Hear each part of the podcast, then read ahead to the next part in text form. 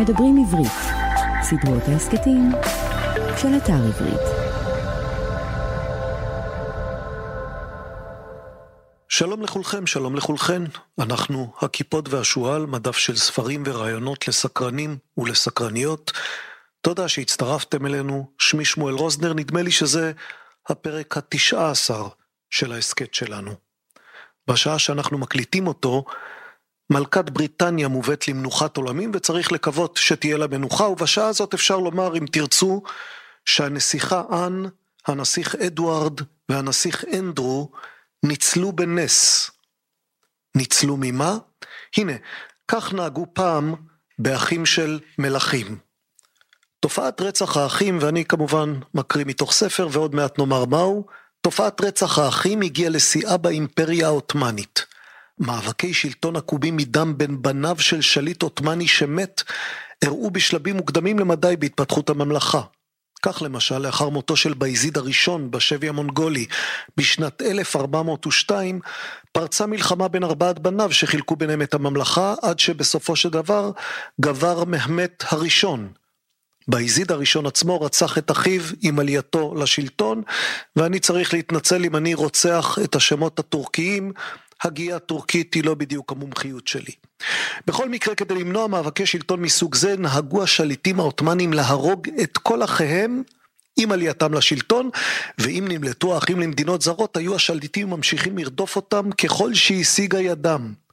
הנוהג היה לחוק של ממש בימיו של מהמת השני, כובש איסטנבול, ששלט בין השנים 1451 ל-1481.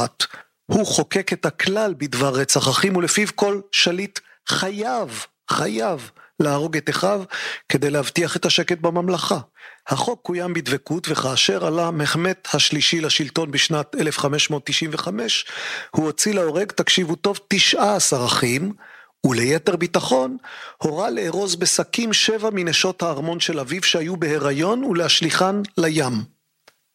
הדין עצמו שונה לאחר שמחמת השלישי מת בשנת 1603 והשאיר אחריו שני בנים קטינים.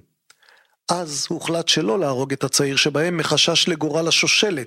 מכאן ואילך הוחזקו בני המלך בשטח סגור, כלוב, מעשי הרצח לא פסקו לחלוטין אך צומצמו בהדרגה וכעבור זמן חזרה האימפריה ואימצה כלל קדום, ולפיו במות השליט עוברת המלוכה לגבר הבוגר במשפחה, לאו דווקא הבן. זה היה הקטע ראשון שהקראנו היום, והוא מתוך הרצחת וגם ירשת של דניאל פרידמן. הרצחת וגם ירשת משפט, מוסר וחברה בסיפורי המקרא מאת דניאל פרידמן.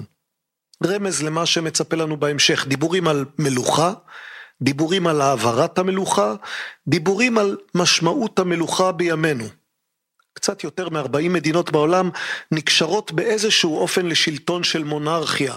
זה אם כוללים בתוכן גם את 14 מדינות חבר העמים מלבד בריטניה, שעדיין מכירות רשמית בריבון הבריטי כראש המדינה שלהן. קצת יותר מ-40. וזה נתון שלא השתנה כמעט מאז שנות ה-80 של המאה הקודמת. תאמרו שזו יציבות? זה לא בדיוק יציבות. עוד יש 40 מדינות, אבל אפשר בכל זאת לומר שהמלוכה דועכת. הנה תחשיב שעשה ג'ון גרינג, שהוא אה, פרופסור לממשל באוניברסיטת טקסס. בתחילת 1950, יותר משליש מאוכלוסיית העולם חיה במדינה, מושבה או חבר עמים שבראשה, בראשו, עומד מלך או מלכה כלשהי. כשהאימפריות החלו להתפרק, או סיימו להתפרק, בעיקר האימפריה של בריטניה, ובמיוחד עם עזיבתה של הודו את חבר העמים ב-1950, אבל גם האימפריות ההולנדית והבלגית התפרקו. בשלב הזה האוכלוסייה שנמצאת תחת מלכות כלשהי ירדה ל-9.3 אחוזים בשנות ה-80, וכעת היא 7.6 אחוזים. אם לשפוט לפי התפוקה הכלכלית של מלוכות, התמונה קצת משתפרת, אבל בכל זאת דומה. יש כמה מונרכיות חוקתיות שבהן מלכים חולקים כוח עם ממשלה מאורגנת, ואלה מונרכיות גדולות ועשירות למדי, כמו בריטניה או כמו יפן. אך הן אינן צומחות במהירות. הודו עקפה את בריטניה ככלכלה החמישית בגודלה בעולם.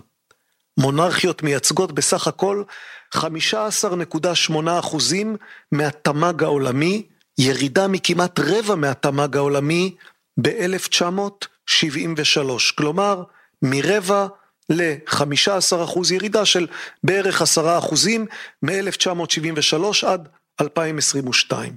המחקר של גרינג יושב תחת הכותרת Why Monarchy? למה מלוכה? The Rise and Demise of a Regime Type. עלייתו ונפילתו, זה לא בדיוק נפילתו, של סוג מסוים של משטר.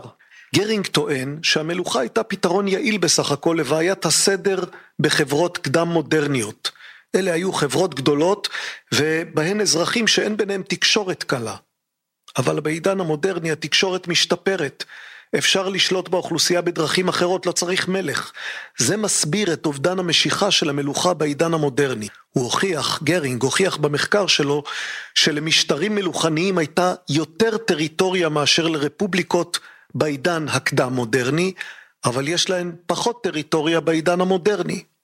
הוא הוכיח שמשטרים מלוכניים היו פחות מועדים להתמוטטות בעידן הקדם מודרני, אבל הם יותר מועדים להתמוטטות בעידן המודרני. הוא הוכיח שלמלכים יש תקופות כהונה ארוכות יותר, ארוכות יותר בעידן המודרני, בעידן של היום, ועל זה נדבר בהמשך. בעיקר הוא הוכיח שיש קשר בין הנסיקה של תקשורת ההמונית לדעיכת המלוכה בעידן המודרני, לא בטוח שהייתם מנחשים את זה לבד. אז היום נדבר על מלוכה. למה נדבר על מלוכה? רגע, רגע, לפני שאתם צועקים אליזבת או צ'ארלס השלישי, נאמר שנדבר על מלוכה גם בגלל אליזבת וגם בגלל צ'ארלס, אבל גם בגלל ראש השנה. המלוכה היא מוטיב מרכזי בראש השנה היהודי, מה שנותן תירוץ לדבר קצת גם על זה ועל מלוכה בעם ישראל, לקשור עבר, הווה, עתיד, ישראל והעמים, היסטוריה, תרבות, חדשות חוץ, כרגיל, לא נאמר את כל מה שאפשר על המלוכה, כי אפשר לומר הרבה מאוד. נציע רק כמה הרהורים, הקשרים, מחשבות, נקווה שיהיה מעניין. לפני שנתחיל, כבר התחלנו, אבל לפני שנמשיך להתחיל, כרגיל תזכורת קצרה, אנחנו כאמור הכיפות והשועל, מה זה אומר? לכו לאתר שלנו כדי לדעת מי אנחנו. kipshu.com, קיפשו כמו הקיפוד והשועל, kipshu.com, זה האתר שלנו. באתר אפשר להירשם גם לניוזלטר שלנו, וכך להתעדכן במה שקורה כאן, פעם בחודש, בלי להתאמץ לזכור. אפשר לחפש אותנו גם בפייסבוק, ובטוויטר, אנחנו שם, עשו לנו לייקים ושיירים ככל שתחפצו, ונזכיר שהוצאנו זה עתה שני ספרים חדשים במסגרת המיזם שלנו, שני ספרים שמצטרפים לארבעה ספרים קודמים. נזכיר את שני החדשים, הספר החשוב של ג'סי פרס, ישי ג'סי פרס, שנית לא תיפול, על ישראל במזרח תיכון גרעיני, והספר המהנה מאוד של ברי שטראוס, עשרה קיסרים. זה ספר על רומא, עוד מעט נקריא ממנו קצת. סדרת ההסכתים הכיפות והשועל נעשית בשיתוף עברית, אתר התוכן הספרותי הגדול בישראל, המציע לקרוא בכל דרך ספרים דיגיטליים, קוליים ומודפסים. בעברית אפשר למצוא גם את שנית לא תיפול, את עשרה קיסרים, את האם העולם באמת קיים, את ההיסטוריה הכי קצרה של סין, את פחד חרטה ומשאלת לב, בקיצור, את כל הספרים של הכיפות והשועל, אלה שכבר יצאו ואלה שעוד יבואו, גם אותם תוכלו למצוא שם. זהו, עד כאן הקדמה, וגם צריך להודות קידום, מכאן מלאכות ומלכים מיד אחרי האות.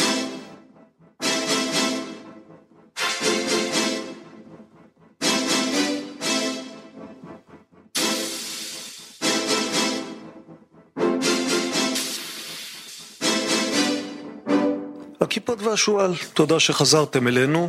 הכיפות והשועל ועל מדף הרעיונות שלנו מונח כתרו של המלך צ'ארלס השלישי. יותר טוב כתר מאשר ראש. בטח כבר שמעתם שצ'ארלס הראשון איבד את ראשו יחד עם הכתר. זה סיפור ישן שחזרו עליו הרבה במשדרי החדשות. הסכנה שצ'ארלס השלישי יאבד את ראשו נראית קטנה. המלכים של היום אמנם הפסידו לא מעט באגף הכוח, אבל הרוויחו הרבה באגף תוחלת החיים. מהו בכלל מלך? הנה שאלה שראוי לפתוח בה שיחה על מלוכה. מי בכלל ראוי לתואר מלך? שלא לדבר על ההבדל בין מלך לקיסר, לשליט שלא קורא לעצמו מלך אבל שולט כאילו היה מלך, לשליט שקורא לעצמו מלך אבל לא שולט כמו מלך. בספר קריאת ביניים, המדריך הקצר לימי הביניים במערב שכתב הפרופסור אביעד קליינברג, מתוארת בקצרה, טוב אמרנו שזה מדריך קצר, אז מתוארת בקצרה עלייתו של מוסד המלוכה כמו שאנחנו מכירים אותו כיום. פחות מוסד של אימפריות ויותר של מדינות, ולא שהאימפריות הפסיקו להתקיים. אז הנה נקריא קטע קצר מקליינברג ואנחנו מזכירים שאנחנו מקליטים באולפן הביתי, כך שפה ושם יהיו ברקע קצת רשרושים, בעיקר כאשר אנחנו מרימים ומורידים ספרים ומנסים לדפדף בין דפיהם כדי למצוא את המקום שסימנו מראש בפתק ורוד. האפיפיורות, כותב קליינברג, כמו יריבתה העיקרית במאה ה-13 הקיסרות, הייתה ארגון על-לאומי, מדינה ריכוזית שלא הייתה מבוססת על טריטוריה, שפה או זהות אתנית משותפת. הצלחת הארגונים הללו הייתה מרשימה וקצרת ימים. במאה ה-12 וה-13 צמחו במערב ישויות פוליטיות מסוג אחר, ממלכות ריכוזיות שהיו הבסיס למדינות הלאום המודרניות. ממלכות אלה לא היו מדינות, במרכאות במובן המודרני של המילה. לא היו בהן המונופול על האלימות שיש למדינה המודרנית. בכולן היו צבאות פרטיים של הווסלים הגדולים של המלך. ולא הייתה בהן האחידות הפוליטית שיש במדינות המודרניות. חוק אחד, משטרה אחת, מערכת מיסים אחת, מערכת חינוך מרכזית. הממלכות הימי ביניימיות נשענו על המערכות שנוצרו עם קריסת הקיסרות הקרולינגית, על המערכת הפאודו-וסאלית ועל המערכת הסניוריאלית, כמו גם על המערכת הכנסייתית. ואולם, בחלק מן המדינות נוצר שלטון ריכוזי יחסית שהיה מבוסס על זהות אתנית, זו שלפחות האליטה חשה השתייכות אליה. שלוש הממלכות שבהן נוצר שלטון מרכזי לאומי כזה היו אנגליה, צרפת וספרד. כאמור, אין לראות בהן מדינות לאום מודרניות. מגוון זהויות רגionליות ואתניות המשיך להתקיים בהן. בשלושתן דיברו עוד מאות שנים שלל שפות ודיאלקטים. היו בהם פסיפסים של מנהגים ומערכות חוק מקבילות, אבל בשלושתן, וכבר אמרנו, אנגליה, צרפת וספרד, בשלושתן נוצרה פטריוטיות שצמחה לא פעם מסביב למאבק צבאי באומה אחרת, ותחושת זהות שהייתה מזוהה שימו לב, עם בית מלוכה מסוים ועם היסטוריה של אומה ולא של חבל ארץ. עד כאן אביעד קליינברג. שלטון ריכוזי יחסית, זה מה שקליינברג כותב, ואם נחזור למחקר ההוא, המחקר שכבר הזכרנו של גרינג, במחקר ההוא נמנים ארבעה קריטריונים לשאלה מהי מלוכה, ארבעה מאפיינים מרכזיים של מלוכה. מה הם המאפיינים? שלושת הראשונים הם אלה, זה תואר שעובר בירושה ומוחזק לכל החיים, מאפיין ראשון, כמו במקרה של אליזבת השנייה, או של צ'ארלס השלישי, או אנחנו מקווים של עבדאללה מלך ירדן. מאפיין שני זה תואר שמוחזק בידי אדם אחד בלבד בכל זמן. אין שני מלכים ביחד, או שלושה או חמישה. והמאפיין השלישי זה תואר או תפקיד לכל החיים. לא כמו זה של השליט במלזיה לדוגמה, שנקרא הגונג, והוא לא מלך מהסוג שראוי לקטלג כמלך, אפילו שמכנים אותו לעיתים מלך מלזיה ופונים אליו בתואר הוד מלכותך. המלך של מלזיה הוא מלך נבחר, מלך לכהונה של חמש שנים. אגב, בתקופה מוקדמת מאוד לאחר הקמת ארצות הברית, היו מי שרצו שגם את הנשיא האמריקאי יכנו הוד מעלתך. לא הוד מלכותך, אבל די קרוב לזה. ג'ון אדמס, הנשיא השני, תמך ברעיון הזה, ואכן הואשם על ידי יריביו הלא מעטים, לא במקרה הוא שרד רק כהונה אחת, שיש לו נטיות מלוכניות. מה שהיה כמובן עלבון גדול, רק כמה שנים אחרי שהאמריקאים התנערו מהמלך הבריטי. נחזור למאפיינים, מנינו שלושה, מה המאפיין הרביעי? הנה אנחנו מתחילים קצת להסתבך. המחקר של גרינג קובע שלמלך אמיתי חייבת להיות, וכאן אצטט מתוך המחקר בתרגום קצת עילג לעברית, חשיבות לא טריוויאלית בניהול ענייני המדינה. נו נו, עכשיו בוא נשאל מהי חשיבות לא טריוויאלית, ומה בדיוק נחשב כניהול ענייני המדינה. לפי הקריטריונים האלה, אין 40 ממלכות בעולם, יש רק 14. רוצים לספור? בחריין, בהוטן, ברוני, אסואטיני, מה שמוכר כסוואזילנד, ירדן, כווית, ליכטנשטיין, מונקו, מרוקו, אומן, קטר, סעודיה, איחוד האמירויות. בממלכות האלה גרה, גרים 1.4 אחוזים מאוכלוסיית העולם. אחוז וחצי. מה עם יפן? מה עם בריטניה? מה עם דנמרק? כן, בכל אלה יש מלכים או מלכות, אבל קשה לומר שיש בהן, הציטוט הזה, חשיבות לא טריוויאלית בניהול ענייני המדינה. פעם כמובן זה לא היה כך, פעם היה מלך, מלך היה מלך. בספרו הלא חדש של ההיסטוריון פול ג'ונסון על ההיסטוריה של היהודים, זה ספר לא חדש אבל הוא תורגם ממש עכשיו לעברית על ידי גיא הרלינג ויצא לאור בסדרת שיבולת. בספר הזה מתואר הניסיון הראשון של היהודים עם מלוכה. היהודים מבקשים להם מלך לא כדי שיחבוש כתר, אלא כדי שישלוט ממש. הנה, נקרא קטע מג'ונסון על הניסיון ההוא שלא בדיוק עלה יפה. פול ג'ונסון, אגב, אה, היסטוריון בריטי, אולי כבר אמרתי, היסטוריון בריטי וקתולי. אז הנה כך הוא כותב, ספר שמואל א' מספק לנו הצצה מסעירה אל הפולמוסים החוקתיים הנוקבים שהתקיימו בנושא, כלומר נושא המלוכה. היה מועמד אחד מתבקש, מפקד הגרילה שאול משבט בנימין, דוגמה טיפוסית למנהיגים הישראלים הכריזמטיים שצמחו מלא כלום בזכות כוח פנימי והעדפה אלוהית.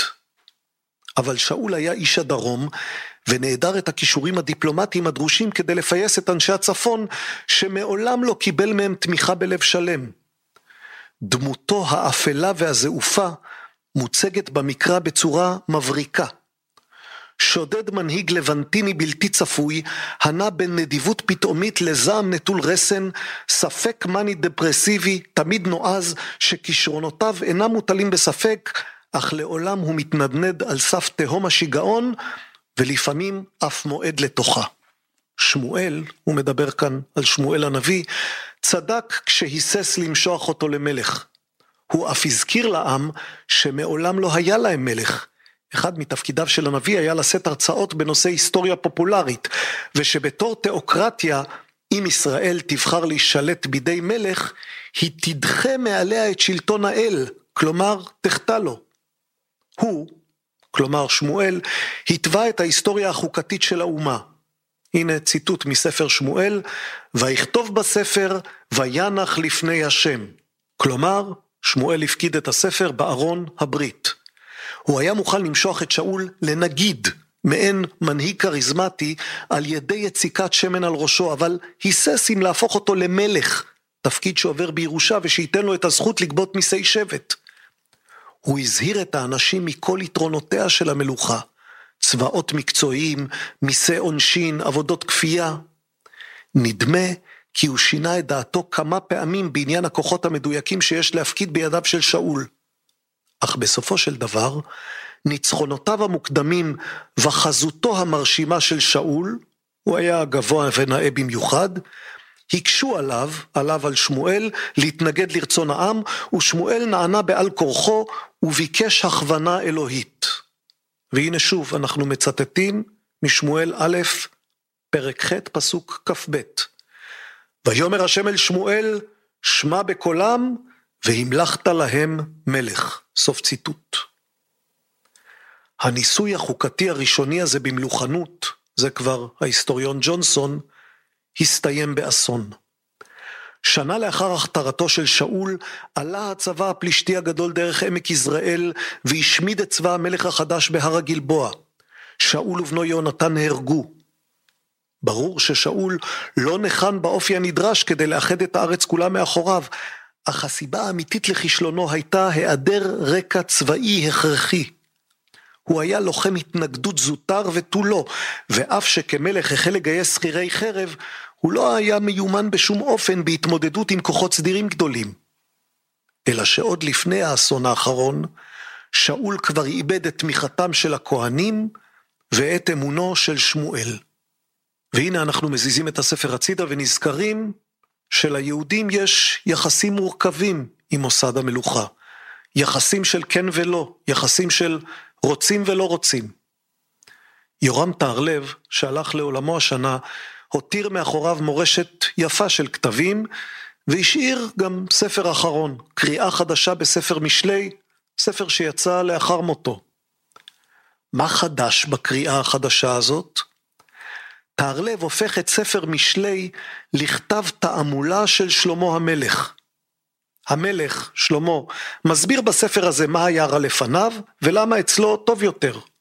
טהרלב עובר פסוק פסוק בספר, מאוד מעניין לקרוא, הוא מקשר כל פסוק לאירוע מהעבר של עם ישראל, מה שהיה לפני מלכות שלמה. בפרק כ' הוא מפרש, הוא כלומר טהרלב, מפרש כך את הפסוק, זה פסוק ממשלי, מלך יושב על כיסא דין, מזרב בעיניו כל רע. הנה טהרלב. מלך יושב על כיסא דין, מזרב בעיניו כל רע, שלמה, כך טהרלב מפרש, מגיב לפסוק המלווה את תקופת השופטים. בימים ההם, זה פסוק מפורסם מתקופת השופטים, בימים ההם אין מלך בישראל, איש הישר בעיניו יעשה. מלך יושב על כיסא דין, כותב טהרלב, זה מה שאומר שלמה המלך לעם. אילו היה מלך באותם ימים, הוא היה יושב על כיסא דין, ומזרה בעיניו כל רע, כלומר, מפזר את כל הרוע, ומשרה תחושה שיש דין ויש דיין. כשמלך יושב על כיסא דין מזרה בעיניו, עושה עצמו זר לכל מכריו, ואינו מכיר פנים לאף אחד, כל רע, וכל אחד רע בעיניו עד שהוכחה חפותו, ומי שהשם ישלם גם אם יגיע לפת לחם, מזרה בעיניו יקבצנו. קודם מזרה בעיניו, ואחר כך יקבצנו. יהפוך אותו לקבצן. כל זה מתוך הפירוש של יורם טהרלב לפסוק מלך יושב על כיסא דין מזרה בעיניו כל רע, שבו בעצם שלמה המלך אומר לעם, כדי שלא תהיו במצב שהיה בימי השופטים, שאין מלך בישראל ואיש הישר בעיניו יעשה, אתם זקוקים למלך, מלך שישב ויפחיד אתכם במבטו מזרה האימים. אז מצד אחד צריך מלך, כדי שיהיה שלטון מזרה אימים, ומצד שני, מי רוצה מלך שיגיד לכולם מה לעשות? הנה סיפור יפה מהתלמוד שמציג את האמביוולנטיות הזאת. אני קורא את הסיפור בעברית, מתוך אגדתא של שמואל פאוסט. במקור יש גם ארמית. זה סיפור שמופיע במסכת סנהדרין. עבדו של ינאי המלך הרג נפש אדם. אמר להם שמעון בן שטח לחכמים, תנו עיניכם בו ונדוננו, כלומר, ניקח את עבדו של המלך ינאי ונעמיד אותו לדין. שלחו לו, שלחו החכמים למלך, עבדך הרג נפש. שלח אותו אליהם. שלחו לו, שוב החכמים למלך, בוא גם אתה לכאן. למה הוא צריך לבוא? כי כתוב בתורה, והועד בבעליו, יבוא בעל השור ויעמוד על שורו. העבד הוא שלך, אתה בעליו, אתה צריך לבוא לבית הדין יחד איתו. בא וישב, זה המלך ינאי, בא ויושב בבית דינם של חכמים. אמר לו שמעון בן שטח, ינאי המלך, עמוד על רגליך ויעידו בך, ולא לפנינו אתה עומד, אלא לפני מי שאמר והיה העולם אתה עומד, שנאמר, ועמדו שני האנשים אשר להם הריב וגומר. כלומר, שמעון בן שטח מצטט למלך פסוק, ואומר לו, אתה צריך לעמוד על רגליך, ולא תחשוב שאתה עומד מולנו, בני אדם שופטים בבית הדין, אתה עומד מול מלך מלכי המלכים, שהוא זה ששופט אותך. אמר לו, אומר ינאי לשמעון בן שטח, לא כשתאמר אתה, אלא כמה שיאמרו חבריך. בסדר, כלומר בסדר, אני אעמוד, אבל לא אם רק אתה אומר לי לעמוד, בוא נראה גם את כל החברים שיושבים סביבך, שאר השופטים, אומרים כולם שאני צריך לעמוד. נפנה לימינו, זה שמעון בן שטח מסתכל ימינה, כבשו פניהם בקרקע. כל החכמים מביטים לרצפה, מחפשים את השרוכים. נפנה לשמאלו, וכבשו פניהם בקרקע. אמר להם שמעון בן שטח, בעלי מחשבות אתם, יבוא בעל מחשבות וייפרע מכם. מיד בא גבריאל, זה המלאך, וחבטן בקרקע את כל השופטים של בית הדין, ומתו. סיפור יפה. באותה שעה אמרו, מלך לא דן ולא דנין אותו, לא מעיד ולא מעידין אותו. כלומר, הלקח שנלמד מהסיפור הזה הוא לקח פשוט. לא מביאים מלך לבית המשפט, טוב, לא יכול לצאת מזה. זהו, נתקענו עם התלמוד. זה יוביל אותנו לעיקוף קצר. הבטחנו כבר בתחילת הדרך שנדלג מאליזבת הבריטית לקיסרות הרומית, לראש השנה שלנו, ואנחנו באמת מערבבים את הכל. מסכת ראש השנה של התלמוד מתחילה במלכים. הנה כך, לא אכפת לכם שנלמד סוגיה קצרה בתלמוד, או נחזור אליה למי שכבר למדו אותה. משפט ראשון במשנה הראשונה של מסכת ראש השנה של התלמוד, ארבעה ראשי שנים הם באחד בניסן ראש השנה למלכים. אז הנה אנחנו לומדים ביחד כמה שורות מהתלמוד לכבוד ראש השנה ונעזרים בתרגום לעברית של הרב עדין שטיינזלץ. שואלת הגמרא, ראש השנה למלכים, זה שנזכר במשנה, למה היא הלכתה? לאיזו הלכה הוא נקבע? כלומר, לשם מה אנחנו אומרים את זה? מה צורך לקבוע תאריך מיוחד שעל פיו ימנו את שנות המלכים? ומדוע לא ימנו אותן לפי תאריך עלייתם לשלטון? אמר רב חיסדא, דבר זה נקבע משום ערכו לגבי שטרות. יש לזה חשיבות, החשיבות קשורה לשטרות. היו כותבים את התאריך בשטרות, שטרות חוב, לפי מניין שנות המלוכה של המלך. ומשום כך, חשוב שהשנים האלה תתחלנה בתאריך קבוע, כדי שיהיה ברור מהו שטר מוקדם יותר, ומהו שטר חוב מאוחר יותר. כלומר, יש לנו סיבה להתחיל את השנה של כל המלכים באותו תאריך, כי בשנה הזאת אנחנו משתמשים לשם קביעת התאריך של שטרות חוב, ולכן אנחנו צריכים לקבוע מתי נכנס מלך למלוכה שלו. וכך אומר התלמוד, תנו רבנן, שנו חכמים, מלך שעמד ב-29 באדר, כלומר, התמנה למלך ב-29 בחודש אדר. כיוון שהגיע אחד בניסן, יום אחד אחרי בסך הכל, אף על פי שלא מלך בפועל אלא יום אחד בלבד, עלתה לו שנה. כלומר, אנחנו מחשיבים את זה כאילו ביום הזה חלפה השנה הראשונה למלכותו, ומאחד בניסן כבר מונים לו שנה שנייה למלכותו. ואם לא עמד אלא באחד בניסן, אין מונין לו שנה למלכותו עד שיגיע ניסן אחר. כלומר, אם הוא התחיל למלוך באלף בניסן, הוא צריך לחכות עד לאלף ניסן הבא, עוד שנה שלמה, עד שימנו לו את שנתו השנייה. נעזוב כאן את הסוגיה לתלמוד, כי לא בשביל זה באתם לכאן, ונתקדם קצת הלאה. נזכיר שהתלמוד, כאשר הוא מחפש להוכיח שאחד בניסן הוא ראש השנה למלכים, הרי צריך להוכיח דבר כזה, התלמוד מביא שני פסוקים להוכחה, ושני הפסוקים האלה קשורים לבית המקדש. כלומר, באיזשהו אופן, על פי תאריך ההקמה של בית המקדש, אנחנו יודעים מתי סופרים שמתחילה שנה למלכים. למה זה חשוב? כלומר, למה צריך להביא פסוקים מעניין בית המקדש כדי לספר לנו על שנת המלכים? אנחנו הפסקנו כאן ללמוד מהתלמוד, אבל נדלג לספר של מישהו שלמד את כל הסוגיה. הספר כל התלמוד על רגל אחת של אורי בריליאנט, והוא מנסה להסביר למה מסכת ראש השנה, החג שאנחנו מכירים מחודש תשרי, למה מסכת ראש השנה שמדברת בעיקר על השופר ועל הדבש ועל השנה טובה, למה המסכת הזאת בכלל מתחילה בדיבור על מלכים? עסקנו בראש השנה למלכים, זה כבר בריליאנט. אבל הנושא המרכזי של מסכת ראש השנה הוא ראש השנה המוכר לנו, כלומר א' בתשרי, שמעכשיו פשוט נקרא לו ראש השנה.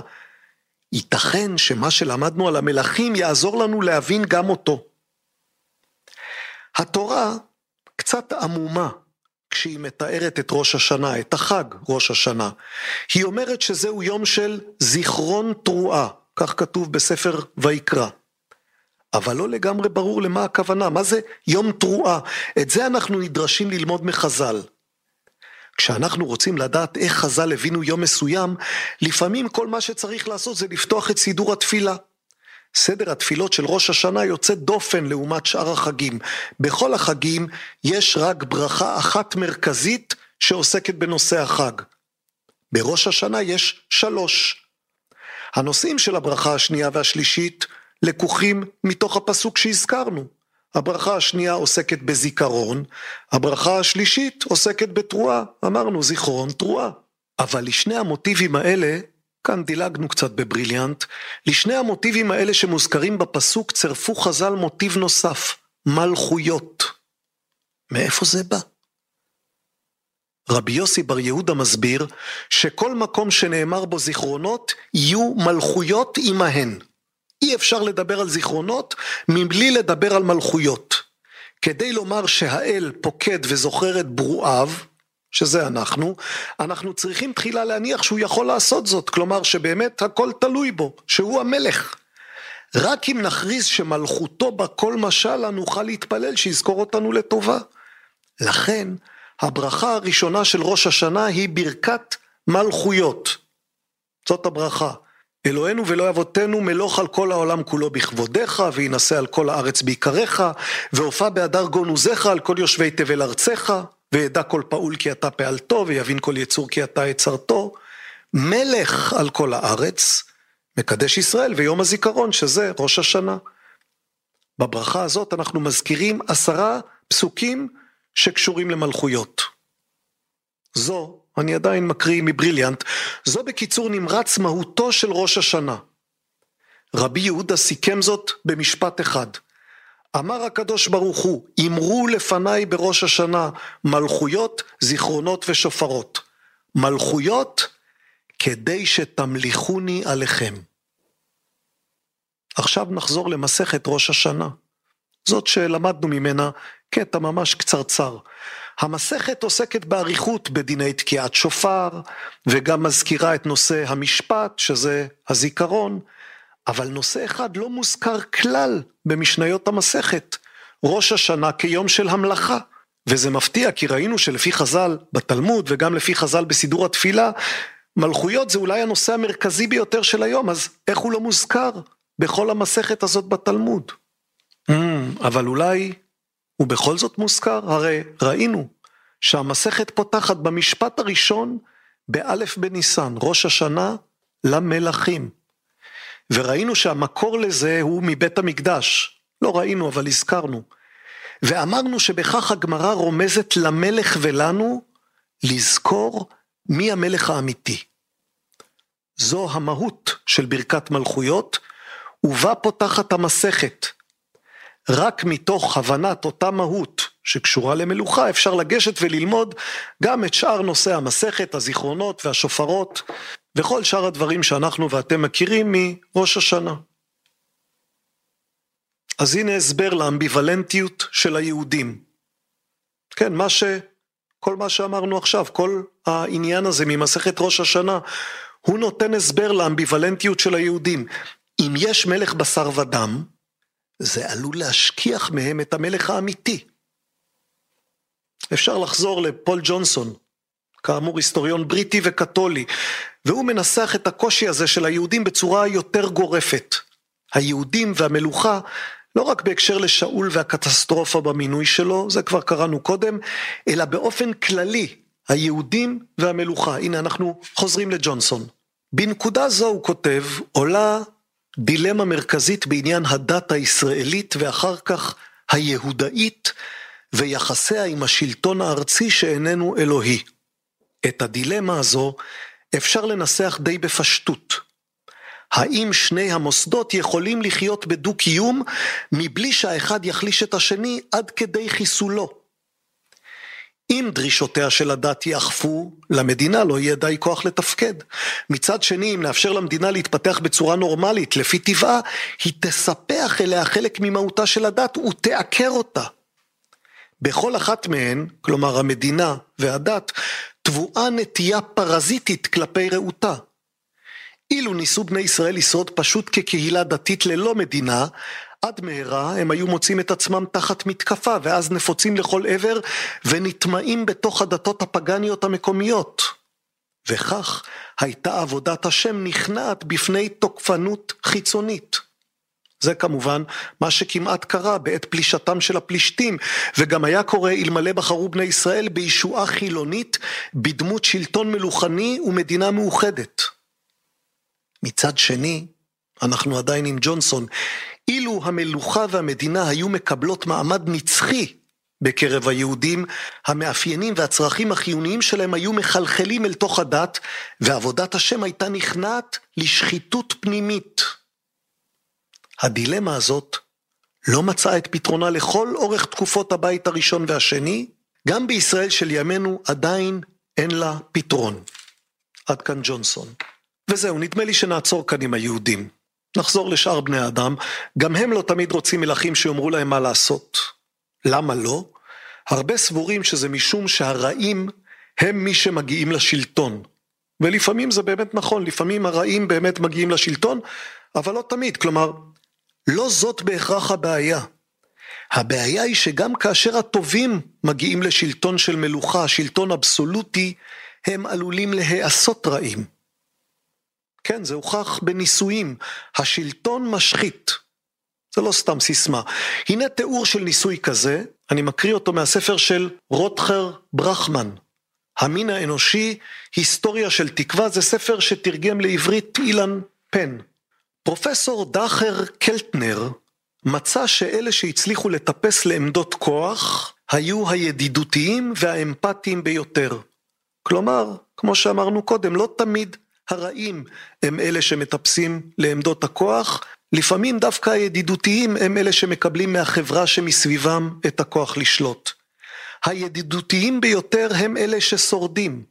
ייתכן שעכשיו אתם חושבים לעצמכם, זה אני מקריא מתוך הספר, ייתכן שעכשיו אתם חושבים לעצמכם כדאי שהבחור הפרופסור הזה יקפוץ אליי למשרד ויפגוש את הבוס שלי. זה כבר ירפא אותו מהתיאוריה הקטנה שלו על מנהיגים חביבים. אבל חכו, יש עוד בסיפור הזה. קלטנר חקר גם את השפעות הכוח על מי שכבר השיגו אותו. לא שאול לפני שנעשה מלך, שאול לאחר שנעשה מלך. הפעם הוא הגיע למסקנה שונה לחלוטין. אולי המחקר המשעשע ביותר שלו הוא ניסוי האוגיפלצת, על שם הדמות הפרוותית הכחולה מרחוב סומסום. ב-1998 זימנו קלטנר והצוות שלו למעבדה שלהם קבוצות קטנות של שלושה מתנדבים. אחד מהם נבחר בדרך אקראית למנהיג הקבוצה, ועל כולם הוטלה משימה משמימה שהיה עליהם להשלים.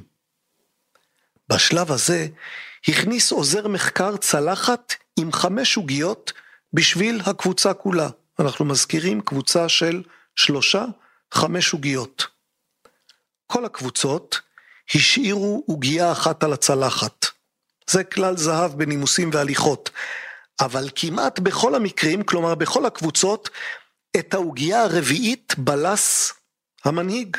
יותר מכך, אחד מהדוקטורנטים בצוות של קלטנר שם לב לכך שנראה שהמנהיגים גם הותירו אחריהם הכי הרבה לכלוך. התבוננות נוספת בצילומי הוידאו הראתה בבירור שהאוגיפלצתים האלה אכלו לרוב בפה פתוח וביותר רעש ופיזרו יותר פירורים על החולצות שלהם. אולי זה מזכיר לכם את הבוס שלכם? בהתחלה, זה כותב ברכמן, נטיתי לבטל בגיחוך את סוג הניסוי הטיפשי הזה, אבל עשרות מחקרים דומים פורסמו בשנים האחרונות בכל רחבי תבל. קלטנר וצוותו ערכו מחקר נוסף שבחן את השפעתן הפסיכולוגית של מכוניות יקרות. במקרה הזה, קבוצת הנבדקים הראשונה הושבה מאחורי ההגה של מכונית מרופטת מתוצרת מיצובישי או פורט פינטו ונשלחה למעבר חצייה היכן שהולך רגל עמד לרדת לכביש. כל הנהגים עצרו כפי שדורש החוק. במאמר מוסגר, יש לי תחושה שזה לא מחקר שנעשה בישראל. אבל, אני חוזר לספר, בחלקו השני של הניסוי קיבלו הנבדקים מרצדס אופנתית. הפעם 45 אחוזים לא עצרו לאורך. הפעם 45 אחוזים לא עצרו להולך הרגל.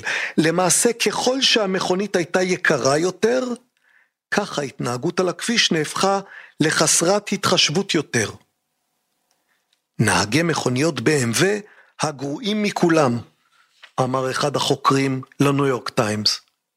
הניסוי אגב שוכפל מאז פעמיים והתקבלו אותן תוצאות. בסופו של דבר, ההתבוננות בהתנהגות הנהגים הזכירה לקטנר משהו. המונח הרפואי הוא סוציופתיה נרכשת. הפרעת אישיות אנטי-חברתית שאינה תורשתית ואשר אובחנה לראשונה על ידי פסיכולוגים במאה ה-19.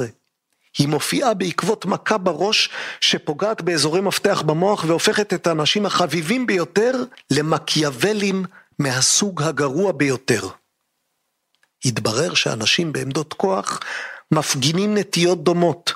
הם מתנהגים ממש כמו מישהו עם נזק מוחי, לא רק שהם פועלים יותר על פי דחף פתאומי מאשר על פי שיקול דעת, הם גם מרוכזים יותר בעצמם, פזיזים, שחצנים וגסי רוח יותר מהממוצע, נוטים יותר לבגוד בבנות זוגם, ופחות קשובים לאנשים אחרים, ומגלים פחות עניין בנקודת מבטם של אחרים.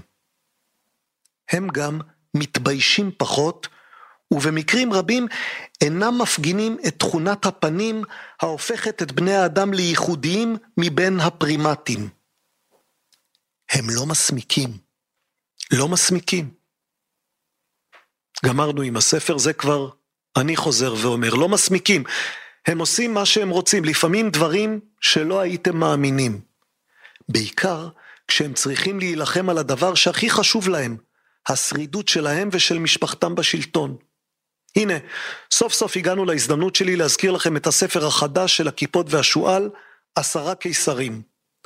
הוא מספר על עשרת הקיסרים החשובים ביותר של רומא מאוגוסטוס ועד קונסטנטינוס. תשאלו, חשובים בעיני מי?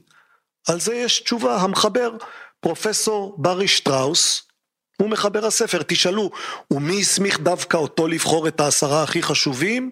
נשיב, שטראוס הוא פרופסור להיסטוריה ולימודים קלאסיים באוניברסיטת קורנל, מומחה להיסטוריה צבאית, עמית במכון הובר, עורך הסדרה נקודות מפנה בהיסטוריה העתיקה של אוניברסיטת פרינסטון, ומחברם של כמה ספרים רבי מכר. וחוץ מזה, חוץ מזה, אף אחד לא הסמיך אותו. הוא בחר, הוא כתב ספר יפה. אתם רוצים לא להסכים איתו? קראו את הספר ונסו לבחור יותר טוב. אולי גם אתם תכתבו ספר, או סתם תשלחו לנו מייל עם הבחירה שלכם. יש לנו מייל אגב, אפשר למצוא אותו באתר שלנו. כבר הזכרנו אותו. kipshu.com, k-i-p-s-h-u.com, אם יש לכם עשרה קיסרים יותר טובים מאלה של ברי שטראוס אתם מוזמנים, כך או כך עשרה קיסרים, ואני מזכיר שאנחנו רוצים להבין כמה רחוק הם מוכנים ללכת בלי להסמיק. נציג דוגמה אחת מהפרק על סיפטימיוס סוורוס, קיסר משנת 193 ועד שנת 211. נגיע למקום שבו הוא היה צריך להסמיק, אבל לא הסמיק. לוקיוס ספטימיוס סוורוס, זה אני מקריא מתוך ברי שטראוס, נולד ב-11 באפריל 145 בלפקיס מגנה לחופי הים התיכון של מה שהוא כיום מערב לוב, כ-130 קילומטר ממערב לטריפולי של ימינו. זאת הייתה אחת הערים הרומאיות הגדולות באפריקה. היו אלה ימי השיא של השלום הרומאי תחת שלטונו של אנטונינוס פיוס, ואפריקה נהנתה ממנו בצורה מלאה. אנחנו מדלגים קצת, אבל נגיע עוד מעט לעיקר.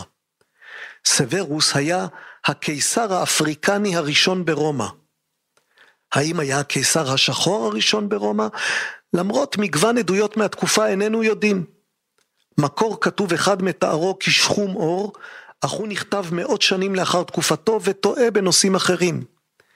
דימוי אחד בין התקופה מציג אותו שחום עור, אבל מדובר במופע חריג במיוחד, ופרט לכך מקורו במסורת המצרית שנטתה להציג גברים כשחומי עור ונשים כבהירות. אפשר שסוורוס היה ממוצא מעורב, איטלקי, מזרח תיכוני ואולי ברברי לובי, אבל זאת ספקולציה. כמו במקרים רבים אחרים, המקורות העתיקים אינם מספרים לנו את מה שבאמת היינו רוצים לדעת. והנה אנחנו מגיעים למקום שבו אני, ובטח גם אתן ואתם, הייתם מסמיקים, אבל סוורוס לא הסמיק. באפריל 195 עשה סוורוס צעד שאפילו קודמיו השערורייתיים ביותר לא עשו. הוא אימץ את עצמו. הוא הפך את עצמו לבנו של מרקוס אורליוס. זה קיסר חשוב מאוד שהיה לפניו. הוא עשה זאת לבדו, תוך התעלמות מהסנאט וכמובן ממרקוס עצמו, המנוח זה זמן רב. סוורוס שינה את שם בנו הבכור מקרקלה למרקוס אורליוס אנטונינוס, וגם העניק לו תואר קיסר, וכך הכתיר את קרקלה, אנחנו נדבוק בשם זה, ליורשו. בו בזמן הוא הכריז על העלאת, מלשון אלוהים, בנו של מרקוס, קומודוס. צעד שעורר את זעמם של אויבי הקיסר המושחת המנוח בסנאט שלא התאבלו עליו. אבל החיילים העריצו את קומודוס ששילם להם היטב, ובלי ספק התלהבו מהמהלך. רומאי שנון ברך את סוורוס על שמצא לו אב במרקוס אורליוס. אמירה סנובית שהייתה כמובן ההפך הגמור ממחמאה, מאחר שהפנתה את תשומת הלב לאלמוניותו של אביו מולידו. אבל הצעד של סוורוס היה רציני במהותו, ולא רק תחבולה שבקריצה. הרומאים רצו להאמין בירושה העוברת מאב לבן, במשפחה קיסרית אחת רציפה. הם העדיפו קשר דם, אבל לא דרשו אותו, הם היו פרגמטיים להפליא, והשלימו ברצון עם אימוץ. האימוץ, במרכאות אימוץ, של סוורוס, היה שקר גס, והיו שהתקשו לבלוע אותו. אבל הרוב, הרוב ראו בו מחיר ראוי לשלום במלחמת אזרחים. זהו, עד כאן מעשה שאפשר היה להסמיק בעטיו, אבל הקיסר לא הסמיק. אולי בכל זאת תרצו לדעת גם מה קרה לקרקל הזה.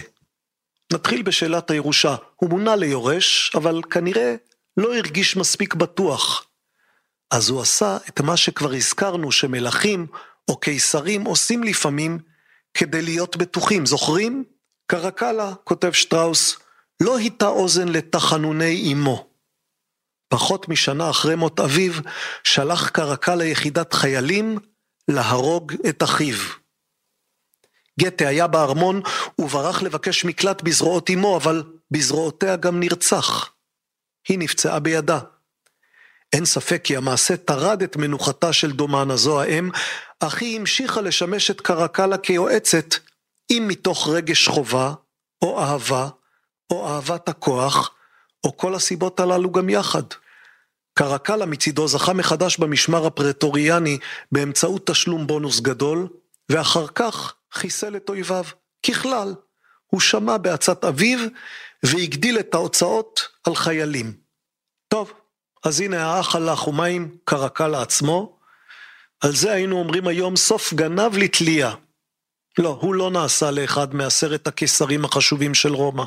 הוא אמנם מוזכר בספר של שטראוס, אבל רק בזכות אבות, בזכות סוורוס, האב שאימץ לעצמו אב, ובכך הפך את קרקלה לנכד, אם כי נכד הרבה פחות מוצלח. הנה, כך מתאר שטראוס את סופו. ואז, באפריל 217, הוא נרצח. מפקד המשמר הפרטוריאני, מרקוס אופליוס מקרינוס, גילה שהוא הבא בתור ברשימת החיסולים של הקיסר, והקדים להכות. הוא נתן את האות, וחייל שקרקל העליב דקר את הקיסר למוות. מקרינוס דאג להוציא להורג את הרוצח, והכחיש כל ידע מוקדם על המעשה. דומנה שאפשר שהייתה חולה עוד קודם לכן, והחדשות הטריות ערערו את מצבה עוד יותר, התאבדה. מקרינוס, שהוכתר בידי חייליו לקיסר, שרד רק שנה בתפקיד. הזכרנו מזמן, למעשה ממש בתחילת הדרך, מלכים וקיסרים חיו פחות פעם מכפי שהם חיים היום. המלכה ויקטוריה לדוגמה, היא ישבה על כיסאה יותר מכל מלך או מלכה לפניה. אצל הבריטים לפחות. היא מתה ב-1901, לפני קצת יותר מ-120 שנה.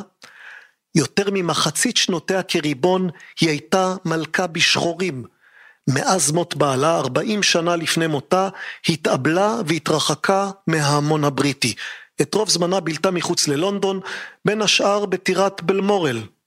סך שנותיה כשליטה, 67 שנים חשובות של העידן המכונה העידן הוויקטוריאני.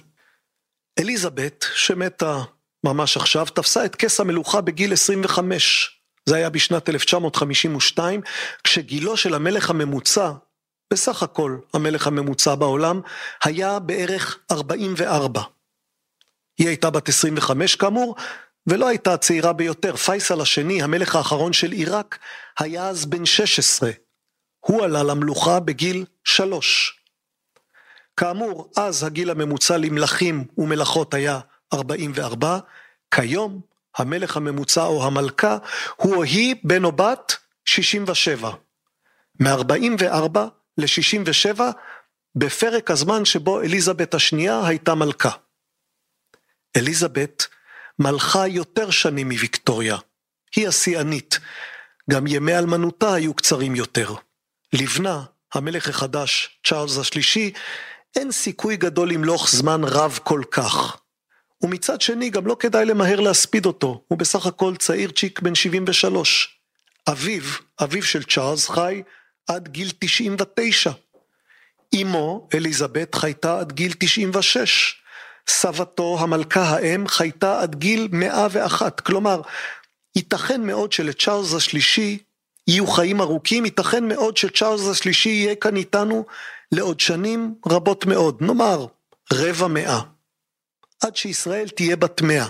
זו תקופת כהונה שאפילו אצלנו, אפילו בנימין נתניהו יוכל להתקנא בה.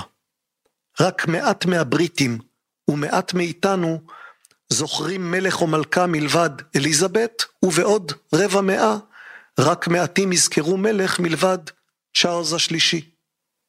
רק נזכיר, שלטון ארוך וחיים ארוכים הם הישג יפה, אבל זה לא הישג של המלך או המלכה. אליזבת שלטה לזמן ארוך משום שאביה מת בגיל צעיר, כפי שהיה נהוג פעם, והיא מתה בגיל מבוגר, כפי שנהוג היום. העובדה שלא היו לפניה מלכים ומלכות ששלטו זמן רב כמותה, קשורה פחות לאיכות המלוכה שלה ויותר לתוחלת החיים. כשאביה של אליזבת עלה לשלטון ב-1936, תוחלת החיים הצפויה לגבר בריטי הייתה פחות מ-60 שנות חיים.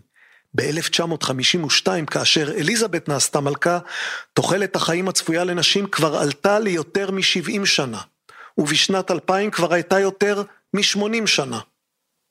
כמובן זו לא כל התמונה. מלכים בבריטניה חיים בממוצע 30 שנה יותר מנתיניהם, 30 שנה. אפילו ג'ורג', שמת צעיר, חי יותר מהנתינים שנולדו בשנת הלידה שלו, ובלא מעט שנים. המלכה ויקטוריה חייתה כפליים מהממוצע של בני דורה. כמותה, גם בני המעמד הגבוה בתקופתה. בממשלתו של הלורד סולסברי, שהעריץ את המלכה ויקטוריה, כפי שכתבה ההיסטוריונית ברברה טוכמן, מתוך 19 חברי הקבינט, כולם חוץ משניים עברו את גיל 70, שבעה עברו את גיל 80, שניים עברו את גיל 90, וזאת, עכשיו אני מצטט את טוכמן, בתקופה שבה תוחלת החיים הממוצעת של גברים בשעת לידתם הייתה 44. סוף ציטוט. אגב, אותה תופעה נצפית גם בקרב נשיאים אמריקאים. מאמר שבחן לפני כמה שנים תיאוריה שמוכרת כתיאוריית ההזדקנות המהירה בתפקיד, כלומר הטענה ששנות הנשיאות הקשות שוחקות את בריאותו של הנשיא ומאיצות את סופו, המחקר הזה לא מצא שום ראיה לטענה הזאת, להפך, התברר שנשיאים חיים יותר מאזרחיהם ולא במעט. יש לזה שתי סיבות. קודם כל, מכיוון שהגיל הממוצע בעת ההשבעה לנשיא הוא 55 שנים, כל נשיא צריך קודם כל לשרוד את שנות החיים הראשונות, המסוכנות יותר, בטרם יזכה במשרה הנכספת. מי שנעשה נשיא כבר הגיע בממוצע לגיל 55. בנוסף, זאת סיבה שנייה, כמעט לכל הנשיאים הייתה השכלה גבוהה והם היו בעלי אמצעים והייתה להם גישה לטיפול הרפואי הטוב ביותר בתקופתם. לכל אלה כמובן יש השפעה דרמטית על אריכות ימים, כך בבריטניה וכך בארצות הברית, כך היום וכך עוד הרבה יותר בעבר. כך נשיאים וכך גם מלכה או מלך. תוחלת החיים של מלכים היא תזכורת לוויכוח עתיק היומין על תפקידו של המנהיג בעיצוב תקופתו, ויכוח שימיו כנראה כימי ההיסטוריון היווני טוקידידס. הוא תיעד את המלחמה הפלופונסית שבה שירת בעצמו כמפקד על צי של ספינות, והמחקר שלו טבוע בחותמו של מי שסבור שהמנהיג, בימים ההם פריקלס לטובה, אלקיביאדס לרעה, המנהיג הוא מי שקובע את תולדות זמנו, את קורות זמנו. בעידן שלנו אין הסכמה מלאה על הטענה הזאת, אין הסכמה מלאה על הטענה שההנהגה קובעת מה באמת יקרה. מאז ימיו של קרל מרקס, יש מי שמעדיפים להביט בתנודות חברתיות ולהניח שהשליט, מלך או כל שליט אחר, בסך הכל נישא על גבן של התנודות האלה, נתון לשגיונותיהן. המנהיג הוא אדם שחותר בכל כוחו ברפסודה על גב של צונאמי שייקח אותו לאן שיחליט. את בריטניה הגדולה, בלי קשר לשאלה מי מלך בה, הצונאמי החזיר בהדרגה אל חופי האיים שמהם יצאה כדי לכבוש את העולם. ויקטוריה הייתה מלכתה של בריטניה בימי גדולתה, ומתה כאשר שקיעת האימפריה כבר נראתה היטב באופק. אליזבת עלתה למלוך כאשר השקיעה של בריטניה נעשתה לעובדה מוגמרת. היא הומלכה צעירה, כבר אמרנו, שבע שנים לאחר שהסתיימה מלחמת העולם השנייה והחל העידן האמריקאי-סובייטי. היא הומלכה חמש שנים לאחר שהודו זכתה בעצמאותה והבריטים איבדו את המאחז הגדול האחרון שלהם בעולם של אתמול. תפקידה העיקרי של אליזבת היה לנווט ברגיעה ובשכל דינמיקה בלתי נמנעת, להוסיף עוד נדבך לתהליך רב דורות של צמצום המלוכה. מתי התחילה המלוכה להצטמצם? מתי התחילה המלוכה אולי אפילו לדעוך? ב-1215 הוגבל המלך האנגלי באמצעות המגנה קרטה.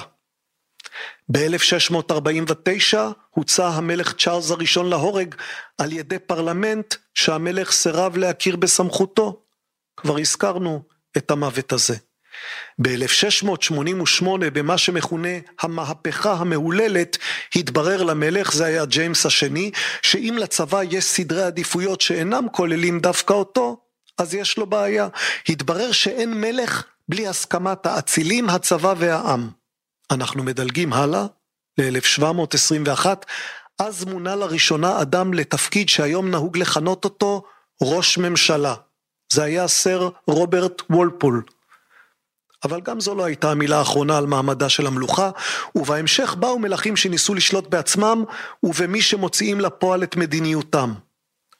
ג'ורג' השלישי שאיבד את אמריקה התמרד נגד ממשלתו ואיים שיתפטר מתפקידו, אך לבסוף השלים עם מציאות שמחייבת דרג ממשלתי שנושא בעיקר האחריות לניהול המדינה. גרינג וצוות החוקרים שלו, הזכרנו את המחקר שלהם בתחילת השיחה, הם מניחים שבריטניה איבדה את המלכות שלה, כלומר את המלכות שיש לה משמעות בחוק שנקרא חוק הרפורמה בשנת 1884. זה די מזמן. נזכיר שוב את התיאוריה של החוקרים הללו. היתרון המוסדי של המלוכה בעידן הקדם מודרני נבע מיכולתה להתגבר על דילמות של תיאום בין שלטון ואזרחים בחברות ללא תקשורת מפותחת. ככל שחברות נעשו יותר מחוברות בעידן המודרני, היתרון הזה של המלוכה נעלם. במילים אחרות, הקישוריות היא האויבת העיקרית של המלוכה. קישוריות של אזרחים באה בזכות שיפורים בתשתיות, במסחר, בחינוך, כמובן בגלל הצפיפות הגוברת. החוקרים הגיעו למסקנה שמכל אלה הגורם בעל הרלוונטיות הפוליטית הגדולה ביותר הוא כנראה התפתחות תקשורת ההמונים. התקשורת מאפשרת למנהיגים ליצור קשר ישיר עם אזרחים. הדפוס, העיתונים, מערכות הדואר, הטלגרף, הטלוויזיה, האינטרנט, כל אלה מילאו את תפקידם בתקופות היסטוריות שונות. מה מכל אלה הכי השפיע? הופתעתי לקרוא את התשובה, לדעתם דווקא הרדיו. פיליפס דוידסון, זה חוקר באוניברסיטת קולומביה, כינה את הרדיו, ציטוט, המכשיר היעיל ביותר לגרום לאזרחים במדינות מתעוררות להיות מעורבים בפעילות פוליטית, סוף ציטוט. תקשורת ההמונים היא זו שאפשרה, ציטוט מהמחקר, להתגבר על עריצותו של המרחק תוך הבטחה שהקהילות המקומיות אינן מבודדות עוד זו מזו. סוף ציטוט. בשלוש מאות השנים האחרונות התפתח מרחב של שיח ציבורי, מרחב של תודעת זהות לאומית, תודעת זהות שמבוססת על מאפיינים משותפים של כלל האזרחים. באמצעות כלי התקשורת החדשים, האליטות פיתחו מערכות שלטון חדשות שנשאו חותם אחר. הם יכולים להיות דמוקרטיים או אוטוקרטיים, אבל כל מערכות השלטון העכשוויות הציגו התגייסות המונים באמצעות בחירות, או משאלי עם, או מצעדים, או הפגנות, או סוגים אחרים של מעורבות אזרחית, וכולם זיהו את משימתו של השלטון עם משימתה של האומה. מבחינה זו, אלה היו שליטים שפועלים לגמרי אחרת משליטי העבר, הקיסרים או המלכים שקיבלו את התארים והסמכויות בירושה, ולא היה להם צורך קבוע לשכנע את הציבור בלגיטימציה שלהם. ובאשר לזהות, הזהות הלאומית, פעם המלכות סיפקה את המכנה המשותף.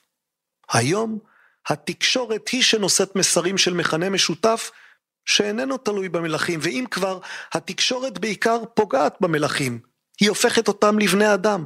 התקשורת חושפת את מה שקורה בחצרות, היא חושפת את החיים האישיים, היא חושפת את העושר, את הפאר, היא חושפת חולשות. חולשות של מלכים. בעיית הליבה של המלכים בעידן המודרני היא שלא היה עוד צורך בצורת ההנהגה המסורתית שלהם. ההשפעה של הקישוריות מתנה או אפילו ביטלה את בעיית התיאום, היא הפכה צורות אחרות של ארגון פוליטי למעשיות וערערה את הרציונל העיקרי של המלוכה כחלופה יחידה לאנרכיה. זוכרים את שלמה המלך? זוכרים את שלמה המלך בנוסח טהרלב ואת ההצדקה שלו למלכות מספר משלי? כדי שלא תהיה אנרכיה? מה נשאר? מה נשאר למלכים? נשארו הצדקות אחרות. בעידן של תקשורת המונים המלכים לא יכלו לתבוע תפקיד בלעדי באיחוד של אימפריות מגוונות שמשתרעות על אזור גיאוגרפי גדול. הם עדיין יכולים, עדיין יכולים לנסות לטעון שהם אלה שמסמלים את התכונות הייחודיות של עם קטן או של עם הומוגני. המלך עבדאללה הוא ירדן. בלי המלוכה שלו, לא לגמרי ברור מה ירדן. המלך החדש של הבריטים בחר את השם צ'ארלס. זו בחירה טבעית, יותר מ-70 שנה קראו לו צ'ארלס, ויהיה קצת מוזר להתרגל לקרוא לו בשם אחר פתאום עכשיו. המלך צ'ארלס השלישי, כי היו שניים לפניו, כבר הזכרנו אותם בקצרה, אלה שני מלכים שתולדותיהם קצת משנות את הפרספקטיבה על השם צ'ארלס בתולדות הממלכה הבריטית. את צ'ארלס הראשון הוציאו להורג, אחריו לא היה מלך לזמן מה, עד שבאה הרסטורציה, וזו הייתה שעתו של צ'ארלס השני, בנו של הראשון. הוא היה שליט של ממלכה שעברה טלטלה קשה מאוד. אחרי מלחמת אזרחים, אחרי ביטול המלוכה למשך כעשור, עם פרלמנט חזק יותר, שהעביר חוקים שיבטיחו את עליונותה של הכנסייה האנגליקנית בימיו של מלך שאימו קתולית. צ'ארלס השני אמנם הוציא להורג כמה מאלה שהוציאו להורג את צ'ארלס הראשון. הוא גם הוציא מהקבר את גופתו של אוליבר קרומוול, זה ששלט תחת המלך, כדי להוציא גם אותו להורג אחרי שכבר מת. שלא כמו צ'ארלס הראשון, צ'ארלס השני אמנם לא תמיד מצא חן בעיני נתיניו, אבל בסך הכל הצליח לשמור על איזון ולכן הצליח במשימתו. הוא הצליח כי הנתינים שלו, הבריטים, רצו קצת שקט. שנים של עימותים, שנים ארוכות של מלחמות, שחקו אותם. לכן החזירו את המלוכה על כנה. יש מלך, יש כתובת. יש מלך, יש בעל בית. לפחות בתיאוריה. זה כמובן מה שהיה אז. היום מלך הוא כבר לא בעל בית, וגם לא בדיוק כתובת, אז מה הוא כן? הוא סמל. משהו שמשותף לכולם, משהו שמקרין על כולם. תשאלו, למה הפוליטיקאים הבריטים תמיד נראים קצת יותר מנומסים וקצת יותר מתורבתים מהפוליטיקאים שלנו? המלוכה היא אחת הסיבות לזה. מלוכה מחייבת קוד של תרבות, היא מחייבת מאפיינים של התנהגות, היא מפזרת פירורים של אצילות גם על פשוטי העם. אלף שנות מלוכה זה הרבה זמן. אלף שנות מסורת שמתגלגלת, שמתעדכנת, שמשתנה, כשבדרך יש מאבקים, מלחמות, אסונות, פעם מרדו בזה ופעם מרדו בזה, פעם עלה לשלטון עריץ ופעם אידיוט, אבל המסורת חזקה יותר מהתקלה הבודדת. זה דבר שטוב לשים אליו לב כאשר ישראל עדיין בעיצומו של משבר פוליטי וכאשר יש מי שחושבים שאת המשבר הזה אפשר לתקן בהעמסת תוסף כזה או אחר על השיטה במרכאות. כתיבת חוקה, שינוי שיטת ממשל, כל שאר התרגילים האלה שמטרתם להאיץ את הזמן, לא משתווים לכוחה של מסורת. זאת אחת הבעיות שלנו כאן בישראל, שאי אפשר להאיץ את הזמן. אנחנו מדינה צעירה שיש לה מסורת פוליטית רעועה, והיעדר מסורת אי אפשר לכסות בשכבה של טיח. לבריטים, לבריטים יש מסורת. וכאשר שואלים מה ערכו, מה תפקידו של המלך, בשביל מה בכלל צריך אותו, צריך לקחת את המסורת הזאת בחשבון. מה ערכו של המלך? הוא הסמל המאחד. 75% מנתיניה של אליזבת השנייה חיבבו אותה. מעניין כמובן יהיה לראות כמה מזה יעבור כעת לבנה, שרק 42% מהבריטים חיבבו אותו לפני שהוא נהיה המלך. אגב, צריך לומר שזה עדיין שיעור כפול משיעורם של מי שלא חיבבו אותו, 24%. כאשר אצלנו בישראל אומרים ממלכתיות, לא תמיד זוכרים שממלכתיות נגזרת ממלוכה. אצלנו אין מלוכה, ולהפגנה של ממלכתיות אנחנו הורגים, אבל לא תמיד זוכים. אז הנה, זה הצורך, זאת ההצדקה, זה מה שטוב במלוכה. היא מעודדת ממלכתיות. מי שצפה במשדרי הערוצים הבריטים מאז מותה של המלכה, לא יכול היה שלא להתקנא לפחות קצת בממלכתיות שלהם. היא נאומה שלא מרגישה צורך להציב בכל אולפן גם איזה ליצן תורן שיסביר למה כל מה שהבריטים אוהבים ומעריכים הוא בעצם מפוקפק או מיותר. היא נאומה שיודעת מתי הרגע להתאחד סביב סמל ולהשאיר את הטרולים ואת החוכמולוגים מחוץ לשיחה, לפחות לזמן מה. לכן, מי שמרכיב ממשלה בבריטניה עדיין נדרש לבוא אל המלך או המלכה ו... במרכאות, לנשק את ידו או את ידה. היום זו כבר לא נשיקה בפועל, אבל כך קוראים לזה, לבוא אל המלכה ולנשק את ידה. למלך יש רק תואר, למלך אין סמכויות, אבל מי שמשתחווה לו, או מי שמשתחווה לו, נזכרת שגם היא רק ממלאת תפקיד, שגם היא רק חוליה בשלשלת. כך, מה שפעם היה מלוכה גדולה של אומה גדולה, ואחר כך מלוכה בינונית של אומה גדולה, נעשה עם הזמן למלוכה קטנה של אומה בינונית. בריטניה לא עוד אימפריה ולא עוד שולטת בימים, אבל היא בכל זאת מלוכה, מלוכה עם טקס ואולי גם ערך. הלך הפלא, נשאר הכתר. עוד סיום.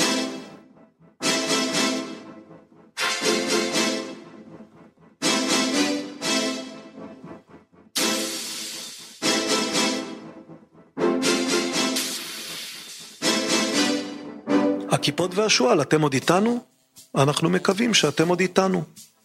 נזכיר שאתם יכולים ללכת לאתר שלנו כדי לדעת מי אנחנו, kipshu.com, kipshu.com.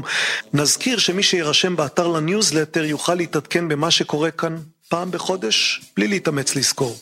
נזכיר שאפשר לחפש אותנו בפייסבוק ובטוויטר, אנחנו שם, עשו לנו לייקים ושיירים. נזכיר שהוצאנו זה עתה שני ספרים חדשים שמצטרפים לארבעת הקודמים שלנו. מה אתם אומרים? אולי נמנה את כולם? אנחנו כבר בסוף. אז מי שרוצים יכולים לפרוש עכשיו, ואנחנו בינתיים נמנה את כל השישה, כל ששת הספרים. כנופיית המפציצים של מלקולם גלדוול, זה ספר על מלחמת העולם השנייה. פחד, חרטה ומשאלת לב של גדי היימן, זה ספר שמדבר על קבלת החלטות של מנהיגים. למה הם יוצאים למלחמות כשהם יוצאים למלחמות? ההיסטוריה הכי קצרה של סין. זה ספר שג'פרי ווסרמן מאוניברסיטת קליפורניה מנה אותו לפני שנה כאחד מחמשת הספרים הכי טובים שיצאו על סין. ויש את הספר המהנה של ברי שטראוס, עשרה קיסרים, הקראנו ממנו היום, ויש את האם העולם באמת קיים של איציק בן ישראל וגיא פינקלשטיין. על הספר הזה אגב כבר מתנהל ויכוח מעניין, בן ישראל היה אורח שלנו כאן בפודקאסט. אחריו היה אורח נוסף, הדוקטור הרב מיכאל אברהם. גם הוא היה אורח. שניהם אנשים חכמים, משכילים, והם כנראה במחלוקת. אברהם קרא את הספר של בן ישראל ופינקלשטיין, וגם כתב עליו ביקורת מאוד ארוכה ומאוד מנומקת, שבה הוא מסביר למה הוא לגמרי לא מסכים עם המסקנות הפילוסופיות שעולות מהספר. אנחנו לא נלאה אתכם בכל מהלכי הוויכוח, אם אתם רוצים תקראו, קודם את הספר, אחר כך את הביקורת, או להפך, קודם את הביקורת, אחר כך את הספר. גם אברהם, שהוא מאוד ביקורתי על הפילוסופיה בספר, בכל זאת כותב שהוא, אני מצטט, מאוד ממליץ לקרוא את הספר בגלל החלקים המדעיים שלו. איני מכיר טקסט עברי אחר, הוא כותב, שמציג את הרעיונות הבסיסיים של תורת היחסות והקוונטים בצורה כל כך בהירה ונגישה ובלי לוותר על הדיוק, סוף ציטוט. נו, אז לא תקראו? אחרון חביב, ישנו הספר החשוב של ג'סי פרס. הוא נקרא שנית לא תיפול. זה ספר על ישראל במזרח תיכון גרעיני, ספר אקטואלי מאוד. באתר שלנו פרסמתי מאמר שכתבתי בו כך: ישי ג'סי פרס עושה דבר שאפתני. הוא עושה דבר חשוב. פרס מנסה להתניע שיחה קריטית לעתידה של ישראל, והוא מנסה לעשות את זה באמצעות ספר.